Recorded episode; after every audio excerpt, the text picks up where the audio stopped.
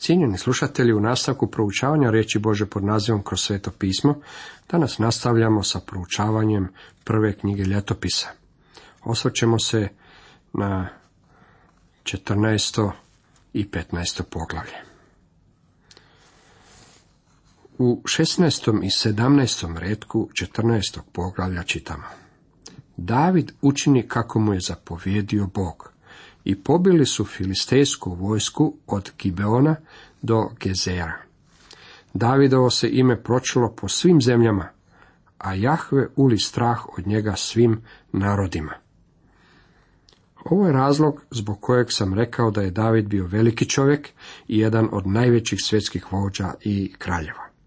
U svoje vrijeme njegovo je kraljevstvo bilo jedno od najvećih i najjačih svjetskih kraljevstava. Bog je bio sa ovim čovjekom. Taj mali narod u to gotovo, rekli bismo, beznačajnoj zemlji postao je jednom od najvećih svjetskih sila onoga doba. Ne bismo trebali biti začuđeni ovim podatkom. Bilo je još takvih slučajeva u bogatoj povijesti svijeta. U jednom je trenutku jedan mali grad u Italiji, Venecija, upravljao čitavim svijetom, radilo se o samo jednom jedinom gradu. Zato niti ne iznenađuje kada jedan mali narod poput Izraela može postati svjetskom silom. Bilo kako bilo, dan nam je i razlog zbog kojeg je došlo do takvog stanja. U drugom stihu pročitali smo kako je David spoznao da ga je Bog potvrdio kraljem nad čitavim Izraelom. A u sedamnaestom stihu da je Bog strah od njega ulio u kosti svim narodima. Bog je bio taj koji je Davida stavio na vrh i koji je Izrael istakao kao svjetsku silu. Kao što smo vidjeli, poglavlja od 13. do 16. posvećena su Davidu i kovčegu saveza. To jest donošenju kovčega u Jeruzalem, u mjesto koje je on odabrao. Ovaj podatak je zanimljiv kada bi nam na ovim istim stranicama moglo biti dano izvješće o tome kako je nova židovska država bila ustrojena i o načinu na koji je operirana. Također bismo u ovim poglavljima mogli čitati o važnim odlukama koje je David bio prisiljen donositi, o sporazumima koje je potpisivao sa susjednim narodima, ratovima koje je vodio, pa čak i o knjigovodstvu državne blagajne ili drugim državnim funkcijama. Mogle su ove stranice u Bibliji izgledati poput novinskog izvješća ili priloga koje imamo prilike slušati svakodnevno na televiziji. Umjesto toga ova nam poglavlja govore o poduhvatu prenošenja kovčega saveza. U tome postoji velika pouka za nas. Naime, možemo jasno vidjeti što je to ono što je važno u Božim očima. Na našim i na vijestima različitih stranih postaja možemo slušati dosta propagande. Što mislite kakav će stav Bog zauzeti prema važnim vijestima današnjice? Hoće li naglasak biti stavljen na ono što CNN, Sky, News, RTL ili HTV smatraju važnim? Na što Bog stavlja naglasak? Htio bih da iz ovog primjera primještanja Kovčega saveza naučimo kako je Bogu jedino važno usmjerenje štovanja njegovog naroda. Kovčeg saveza bio je samo središte ili srce štovateljskog života Izraela. To je bilo mjesto na koje Bog stavlja svoj naglasak. I sama povijest trebala bi nas već jednom naučiti da prečesto mi ljudi naglasak stavljamo na prolazne stvari. Nekoć je u Napoleonovom dvoru vladala velika užurbanost, sve posluge kako bi udovoljili prohtjevima cara, dok je danas ondje muzej. Danas se ondje više ne donose nikakve važne odluke. Kad promatramo Versailles, divimo se njegove ljepoti. Kako li je samo važan bio u povijesti svijeta? Na tom su se mjestu donosile mnoge važne odluke, no danas to je samo mjesto na koje zalaze turisti i to je sve. Bilo bi dobro znati što je Bog tijekom onih godina smatrao važnim. Nameće nam se još jedno pitanje. Što se desilo sa šatorom sastanka? Mislim da je bio potrošen i da je izgledao poput istjeđene krpe. pa ipak radilo se o šatoru, uglavnom načinjenom od tkanine. Zlatne ploče, mjedene stupove i srebrne temelje vjerojatno su uzeli filistejci. Osim o kovčegu saveza nema nikakvih drugih izvješća što se desilo sa šatorom sastanka. Zašto? Zbog toga što je na vrhu kovčega bilo prijestolje milosti. To je bilo mjesto na kojem se Bog susretao sa svojim narodom Izraelom. Za vas i za mene je jako važno da imamo mjesto na kojemu možemo primiti Božju milost i milosrđe. Svima nama potrebna je Božja milost. Bog je danas spreman pružiti svoju milost svakome od nas zbog toga što je pripremio prijestolje milosti za nas. Dječice moja, ovo vam pišem da ne grešite. Ako tko i sagreši za govornika imamo kod oca Isusa Krista, pravednika, on je pomjernica za grijehe naše i ne samo naše, nego i svega svijeta. Prva Ivanova, drugo poglavlje, prvi drugi redak. Ova riječ pomirnica znači pomirilište ili prijestolje milosti. Krist je prijestolje milosti za naše grijehe. To je, vidite, važno Bogu. U stvari nije važno ono o čemu vi i ja svakodnevno slušamo na televiziji, radiju i u ostalim masovnim medijima i nije toliko važno odluke koje se donose u Washingtonu ili Ženevi, već su važne odluke one koje donosi Bog.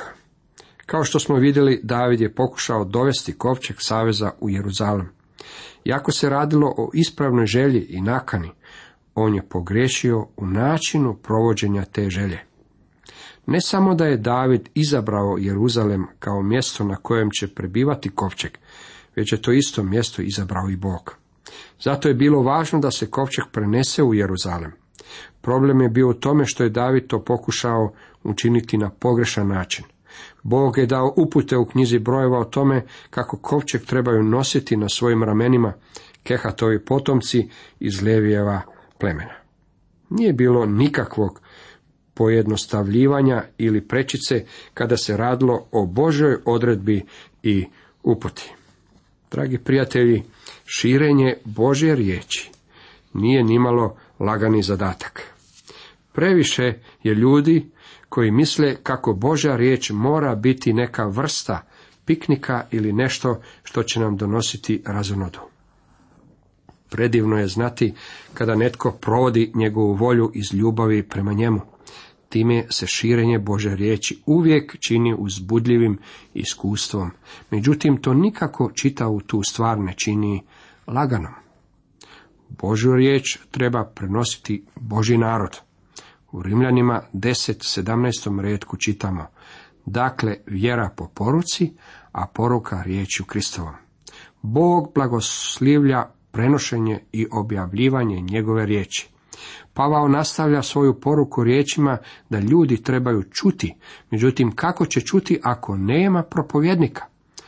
Pavao nam također kaže, a zapisano u prvoj Korinčanima 1.18, u istinu beseda o križu ludost je onima koji propadaju, a nama, spašenicima, sila je Božja. Bog želi da ljudska obitelj čuje poruku iz njegove riječi preko drugih ljudi.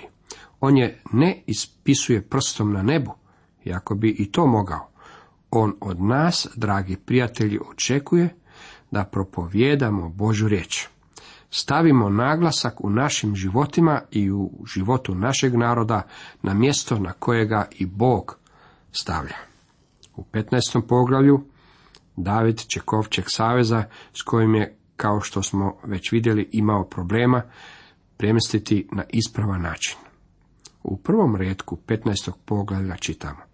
Onda je David sazidao dvore u Davidovu gradu, pripravio mjesto za kovčeg Boži i razapeo mu šator. Bog smatra važnom stvari priprema mjesta za kovčeg saveza, a ne Davidov projekt izgradnje svog doma. David je sazidao dvore u Davidovu gradu. Bio je projekt izgradnje kuća i uvjeren sam da su mnogi ljudi onog doba taj projekt smatrali izuzetno važnim, možda čak i važnijim od projekta izgradnje mjesta za smještanje Kovčega saveza. Drugi redak 15. poglavlja glasi Potom je rekao David. Ne smije nositi kovčeg Boži nitko osim Levita, jer je njih izabrao Jahve da nose kovčeg. Jahvin i da mu služe do vijeka. Moje pitanje je ovo. Davide, zašto to nisi učinio odmah na ovaj način? Zašto si morao prvo proći kroz ono dramatično i tužno iskustvo prije nego što si stvari učinio na način kako je trebalo i kako je Bog od tebe zahtijevao? Nažalost, to je način na koji većina nas uči svoje životne pouke. Točna je stara poslovica, gledanje unatrag uvijek je bolje i pametnije nego gledanje unaprijed. Lako je meni reći Davidu da je tu stvar treba učiniti ispravno već pri prvom pokušaju, a zatim se okrenem i već pri prvom sljedećem koraku pogrešim. Zatim tu istu stvar koju sam učinio moram učiti kako ću je načiniti na Boži način. Čini mi se da smo svi već imali mnoštvo sličnih iskustava. David je sakupio sav Izrael u Jeruzalem da prenesu kovčeg Jahvin gore na njegovo mjesto koje mu bjaše pripravio. Nekoć, kada je postojao problem, ljudi koji upravljaju zemljom znali bi se okupiti na dan molitve i ondje tražiti Boži savjet za rješenje izlaska iz krize. Danas se to, nažalost, više ne čini. Umjesto toga sazove se trust mozgova i od njih se očekuje da izmozgaju rješenje.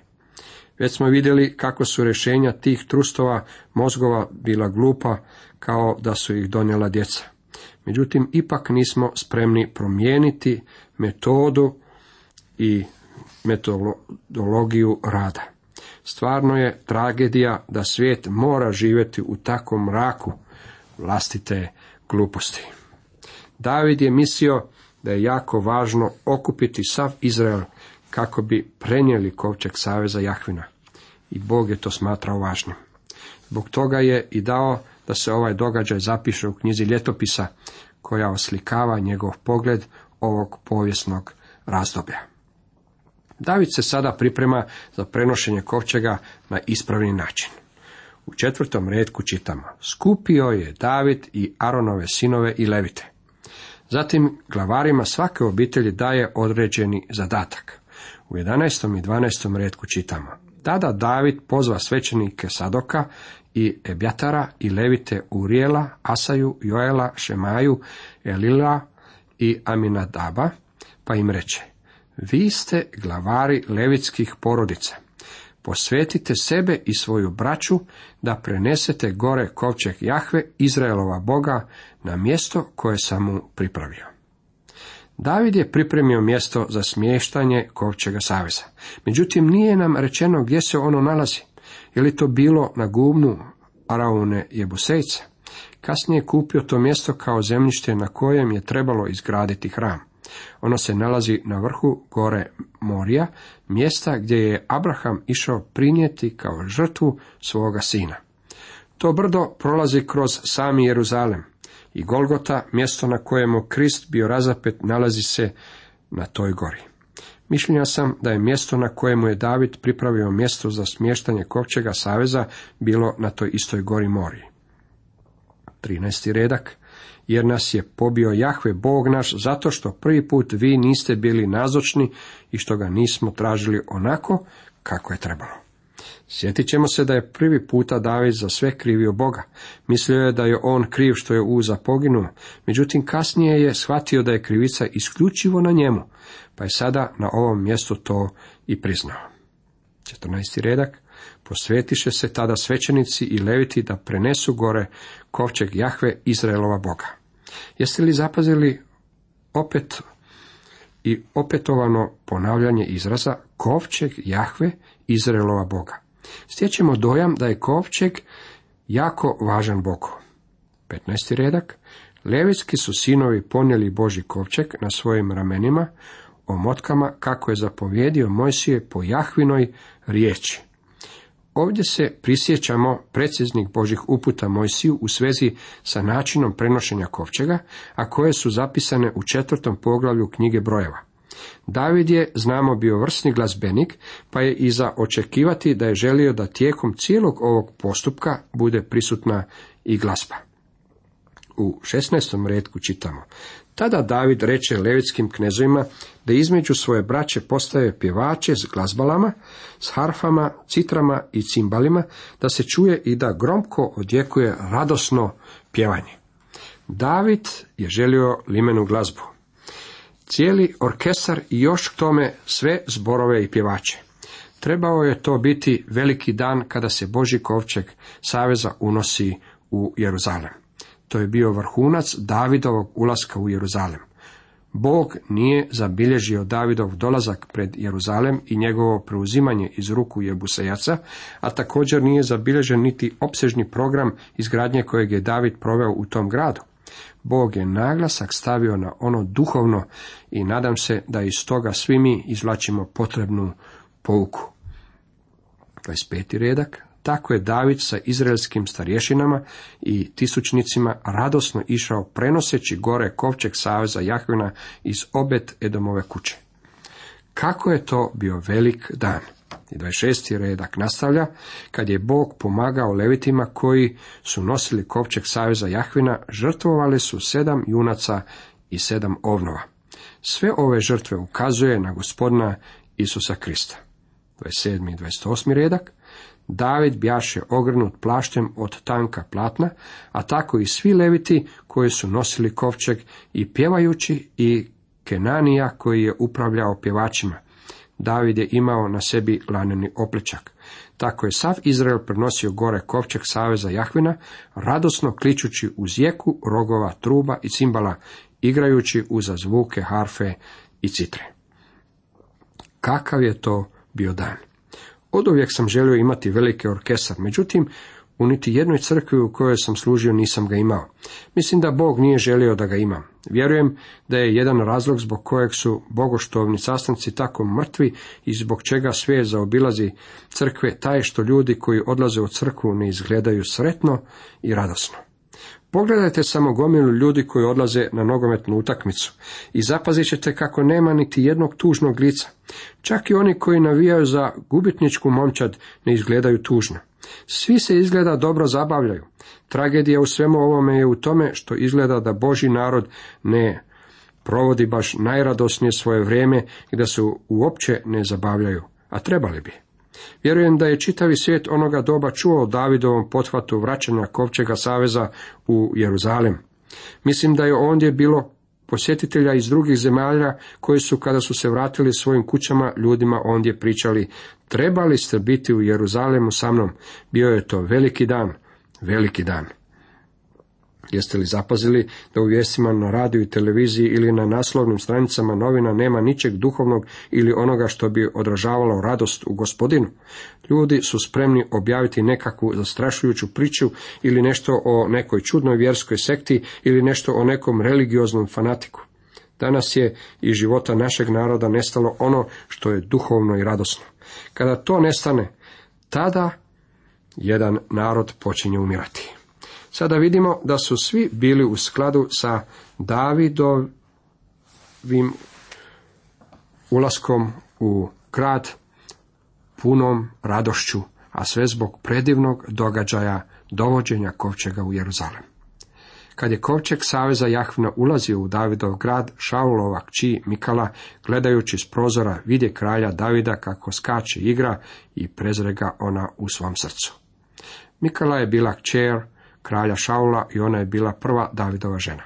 S prozora ga je pogledala i vidjela kako odražava svoj entuzijazam i radost u služenju Bogu i u svom je srcu pomislila, moj muž je vjerski fanatik. Kako li su nam potrebni ljudi poput Davida u današnje doba? Ne treba se tu raditi o fanatizmu, već o rijeci radosti koja će se razlijevati srcima Božeg naroda, njegovih odabranika. To je velika poruka i pouka 15. poglavlja. Cijenjeni slušatelji, toliko za danas.